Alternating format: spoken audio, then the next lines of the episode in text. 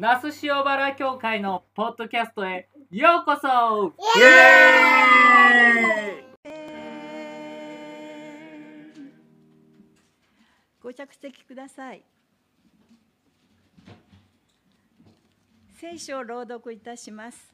今日の聖書の箇所は、使徒言行録第27章9節から26節です。新約聖書の268ページ、新約聖書268ページ、使徒言行録第27章9節から お読みします。かなりの時が経って、すでに断食日も過ぎていたので、公開はもう危険であった。それでパウロは人々に忠告した。皆さん、私の見るところでは、この航海は積み荷や船体ばかりでなく、私たち自身にも危険と多大の損失をもたらすことになります。しかし、百人隊長はパウロの言ったことよりも、船長や船主の方を信用した。この港は冬を越すのに適していなかった。それで大多数の者の意見により、ここから船で船出して、できるならばクレタ島で南西と北西に面しているフェニックス港に行き、そこで冬を過ごすことになった。時に南風が静かに吹いてきたので、人々は望み通りに事が運ぶと考えて怒りを上げ、クレタ島の岸に沿って進んだ。しかし間もなくエウラキロンと呼ばれる暴風が島の方から吹き下ろしてきた。船はそれに巻き込まれ、風に逆らって進むことができなかったので、私たちは流されるに任せた。やがてカウダという小島の陰に来たので、やっとのことで小舟をしっかりと引き寄せることができた。小舟を船に引き上げてから、船体には綱を巻きつけ、シルティスの浅瀬に乗り上げるのを恐れて海辺を下ろし、流されるに任せた。しかし、ひどい暴風に悩まされたので、翌日には人々は積み荷を海に捨て始め、3日目には自分たちの手で船具を投げ捨ててしまった。幾日もの間、太陽も星も見えず、暴風が激しく吹きすさぶので、ついに助かる望みは全く消え失せようとしていた。人々は長い間食事をとっていなかった。その時パウロは彼らの中に立っていった。皆さん、私の言った通りにクレタ島から船出していなければ、こんな危険や損失を避けられたに違いありません。しかし今、あなた方に進めます。元気を出しなさい。船は失うが、皆さんのうち誰一人として命を失うものはないのです。私が仕え、礼拝している神からの天使が昨夜私のそばに立ってこう言いま言われました。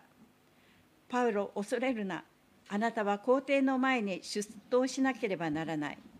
神は一緒に後悔しているすべてのものをあなたに任せてくださったのだ。ですから皆さん、元気を出しなさい。私は神を信じています。私に告げられたことはその通りになります。私たちは必ずどこかの島に打ち上げられるはずです。ここまでです。じゃ今日は元気を出しなさいと題して、今野義郎牧師が説教くださいしてくださいます。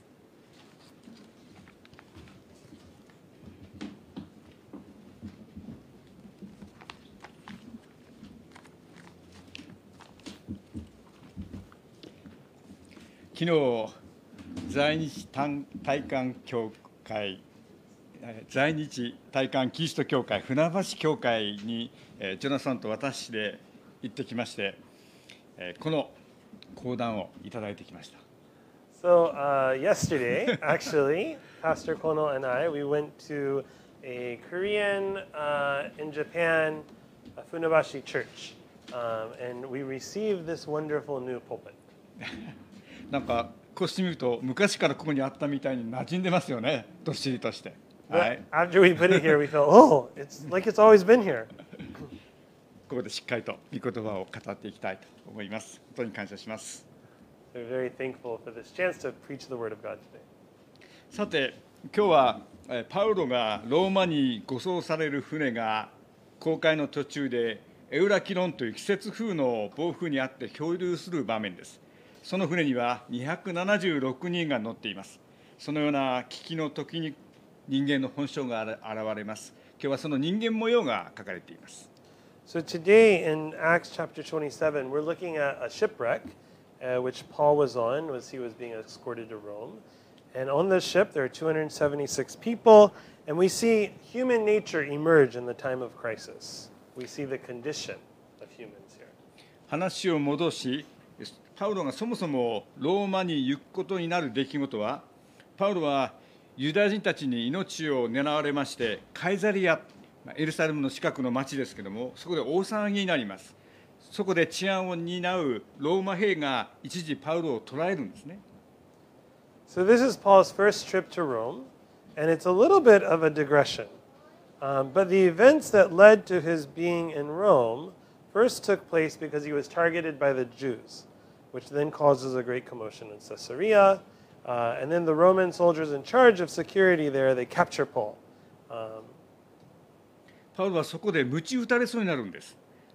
その時に自分はローマの市民権を持ってるから鞭は打たれないはずだと。そしてローマに行ってローマでこの裁判を受ける権利を持っているからローマに護送してほしいっていうんですね。21章です。And so then Paul's whipped almost, but he says there, I'm a Roman citizen, and I shouldn't be whipped. I have to be tried in Rome. And so he's escorted to Rome, and um, he's going to meet the emperor and have his trial. パウロは3度の長い伝道旅行をして次は当時の世界の中心のローマに行って福音を述べ伝えたいと願っていました軟禁の身分で、まあ、護送されてこうローマに行って裁判を受けてそのカイザレアでの騒動の疑いを晴らすこれが直接的な動機ですけどもそれがくしくもキリストをローマで伝道する機会となっていくわけなんです Now it's interesting. Paul had wanted to go to Rome and do a mission trip for many years, and because Rome is really the center of the civilized world at the time, and he wanted to preach the gospel. And, but now he's under house arrest. He's being escorted all the way to Rome to stand trial, um, even though he could have been cleared in Caesarea.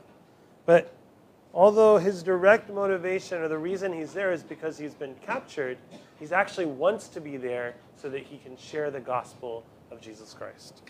神様の計画って不思議ですよね神様は私たちにとってこうプラスの望ましい出来事よりもマイナスの望ましくない出来事を用いて神ご自身の計画を進めて行かれる方なんですね、うんまあ、これがまあ使徒原稿録の実は隠れたテーマなんです。ここでも、えまあ、捕らえられて軟禁の身でローマに護送されるこうマイナスの状況でありながら使徒原稿録23章11節にパウロ勇気を出せエルサレムで私のことを力強く明かしたし証ししたようにローマでも証しをしなければならないっていう神様の計画が実現されていくんです。Would you agree with me that God's plans are mysterious? That God uses the negative, undesirable events in our lives to advance His plan rather than just the positive or happy things? Actually, this is the whole hidden theme of all of Acts. Um, eh, you see, as Paul is being sent and taken to Rome, he's given this word in Acts chapter 23, verse 11, if you turn there. That night the Lord stood before Paul and said, Don't worry, just as you have told others about me in Jerusalem, you must tell others about me in Rome. God's plan was being realized. だから私たちはこの目の前の出来事に一喜一憂しないで全てに大きく深い神様の計画があることを信じて希望を持って歩みたいですね今のウクライナとソビエトの戦争にしても私たちが今一番重く悩んでいる事柄にも神様が何か大切なことを教えよう養おう導こうとされていることを忘れてはなりません So, what am I saying? Whether it's a good or a bad event, let us have hope in God. Let us believe that God has a deep and true plan for everything. We see the war between Ukraine and Russia. There's got to be something God wants to teach us. There's something that God wants to nurture us and to guard us in and guide us in, even in the middle of this horrible event. パウロはすぐに護送されるのではなく2年間簡単な取り調べが行われた後にこう放っておかれるんですね。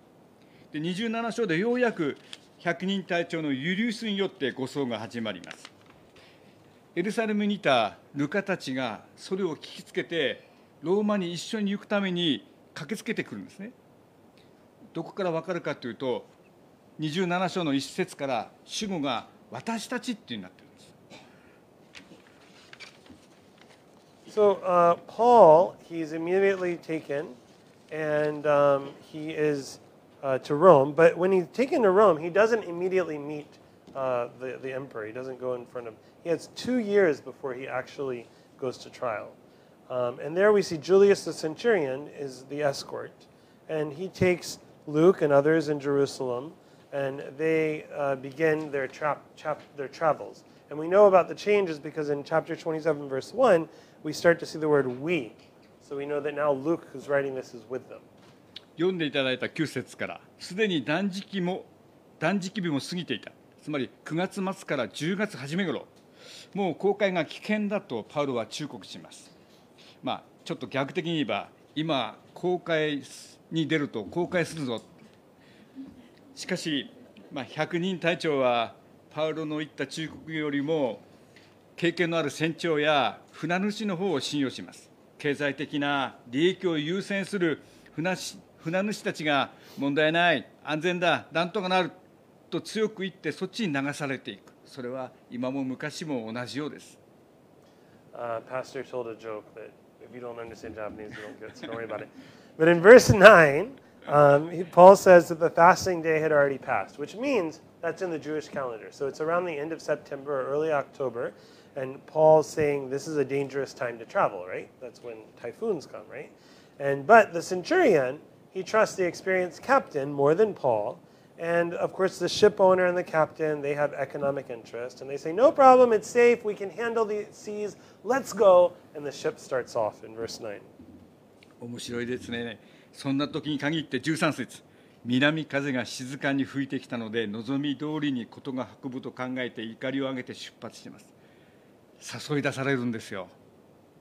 希望的観測をして自分が信じたものを信じるんです。こうして人は痛い目に遭うんですよ。Verse 13 When a gentle wind from the south started blowing, the men thought it was a good time to do what they had planned. So they pulled up the anchor and we sailed along the coast of Crete. You know, when we find something we think is what we want, we believe it's the right thing because we want our plans to be what happens. 案の定季節風のエーラキロンが吹き あまりの凄さに沈没しそうになって積み荷を全部投が投げ捨てて流れるままに3日3晩太陽も星も見えませんかどこを漂流しているのかも分からずについに助かる望みは全て消え失せたとあります But soon, in verse 14, a strong wind called the northeaster starts to blow, and the entire ship is destroyed. They start throwing things overboard. They try to, uh, you know, abandon the cargo for three days and three nights. They cannot see anything. They're just drifting. They don't know where they're at. Now, their chances of survival are almost gone. 21節人々が長い間食事を取れずに弱っていますその時パウロが立っています皆さん私が忠告した通りでしょ22節しかし今あなた方に進めます元気を出しなさい船は失うが皆さんのうち誰一人として命を失うものはないのです And in the middle of this, verse 21, Paul stands up and he basically says, I told you so. You should have listened to me. But then in 22, he says, But now I beg you to cheer up because you will be safe. Only the ship will be lost. Eat. すべての望みが消え消え失せた時に励まし希望を語るのがクリスチャンの役割です絶望の空気に飲み込まれないで希望を語れるのが神を信じる者信仰者なんです The role of a Christian is to encourage others to hope when there seems like there is no hope. It's the role of the believer to speak about hope without being destroyed and swallowed up by the atmosphere of despair. パウロは御言葉を語ります24節昨夜天使が現れパウロ恐れるなあなたは皇帝の前に出頭しなければならない神は一緒に公開しているすべてのものをあなたに任せてくださった。ですから皆さん元気を出しなさいって2回目ですね。神は私は神を信じています。私は告げられたことを信じています。囚人のパウロがもはや主導権を握って今リーダーとなっています。Verse 24, Paul shares the word of God. He says, Paul, an angel came to me and said, Paul, don't be afraid. You will have to stand trial before the emperor, and because of you, God will save the lives of everyone on the ship. He says it again cheer up. I am sure that God will do exactly what he has promised. The prisoner Paul is now the leader of the ship. このあなたは皇帝の前に出頭しなければならないのこのしなければならないっていうのは神の必然神の定めという意味です神様が私にたちにまたパウロに使命を与えているのですからその使命を果たす力も神が与えてくださっていると信じるのです使命命を使うこれは神様から与えられた命を大事なことに使うということですそのために私たちは今生かされているんです So it says here, you shall appear before the emperor. This shall is, I believe, divine necessity. It means that God has given him a mission, and God will surely give him the power to fulfill that mission. I believe that since God has given the mission, God will also give the power to fulfill the mission.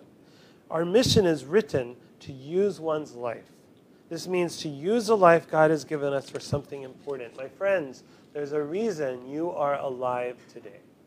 私たちは本当に弱くて小さな存在であるにもかかわらず この神様の壮大な計画の中に組み入れられているんだということを忘れてはなりません。そのために一人一人はスペシャルメイドの存在なんですね。そしてスペシャルな役割がその人しかできない役割が皆さんに与えられています。その確信によってこの危機の中でパウロは毅然と立っているんです。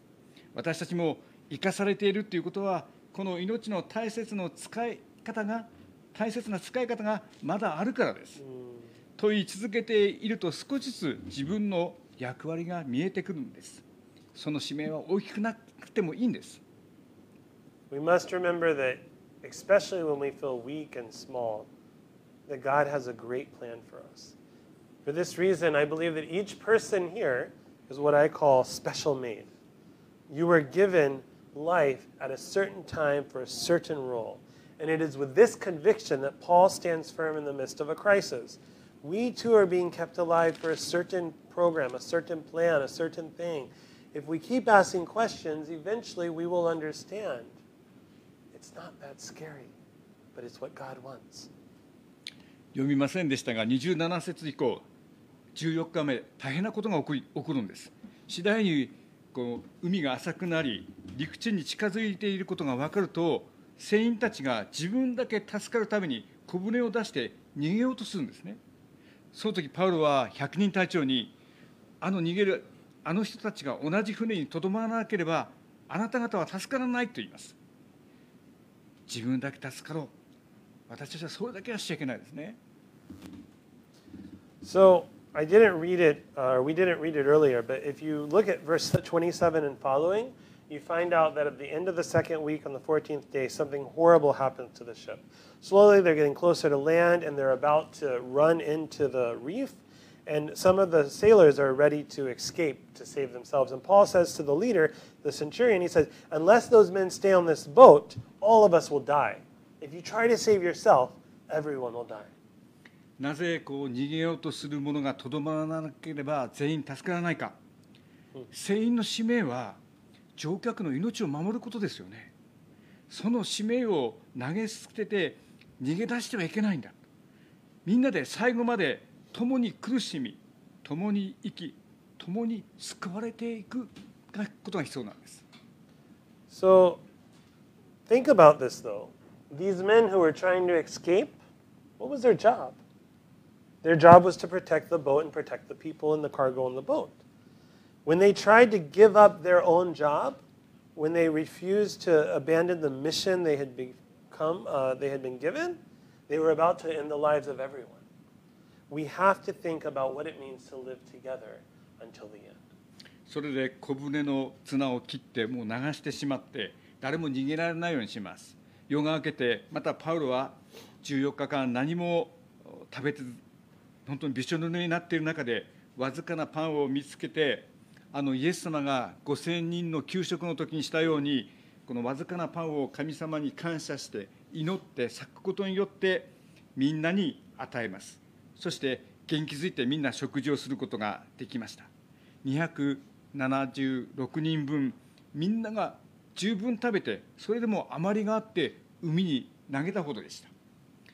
でも先ほど逃げ出そうとした船員たちはどんな顔してこのパン食べたのかなっていうのをちょっと想像しますね And so, what does Paul do? He has the sailors in verse 32 cut the ropes of the, uh, the boats so that uh, no one can escape. And so then dawn breaks, and Paul realizes that everyone has not eaten. They are hungry.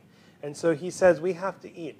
And so, just like Jesus feeds the 5,000, Paul finds some bread. He gives thanks for it, and he passes out. And 276 people eat, and they throw away more wheat off the boat because they're full.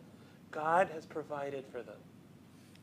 人間の人生は大海原を渡る小さな船に例えられます私たちは地球船宇宙号に一緒に乗っていますこの国も社会も家庭も職場も同じ船に乗っています教会も一つの船に例えられます嵐の時その人の進化が問われます使命を捨てて隙を見て逃げ出すものになるのか嵐の時こそ同乗者を励まし食事を与え冷静に指示して希望を語っていくものになるのかです Human life can be likened to a small ship. And as we're sailing across the ocean, it's like we're all in that ship together. Our country, our society, our families, our workplace, they're all together at the same boat. The church is like a ship. In times of a storm, a person's true values are tested, their true character is seen. Will they abandon their mission and, and run away because they see another opportunity? Or will they encourage their fellow passengers, feed them, calmly give them instructions, and speak up of hope during the midst of a storm? 最後に 主はあの大嵐の中でも共にいてくださいました。神様は私たちに命を与えるとともにそれに付加して使命も与えそして使命を果たす力も与えてくださっています。そしてね使命は思わぬ形で降りかかってくる厄介な嫌な問題に巻き込まれるっていう中で実は与えられて見えてくるものも多くあるんですね。そんな時自分だけ助かろうと逃げないで神様の使命私に与えた役割は何か神様からその役割をしっかりとお受けして私たちは希望を持って今週も歩んでいきましょう So finally, I want to end here saying that God has given each one of us a mission in our life. And He's also given us the power to fulfill it. The mission comes uh, alive when we get involved in the unexpected and the troublesome problems that we face. No matter what, let us not seek to save ourselves. Let us seek to fulfill the mission God has given us, believing that we are in God's hands and that God has given us the power to overcome. We need patience and we need hope. And it starts today. お祈りします Let us pray.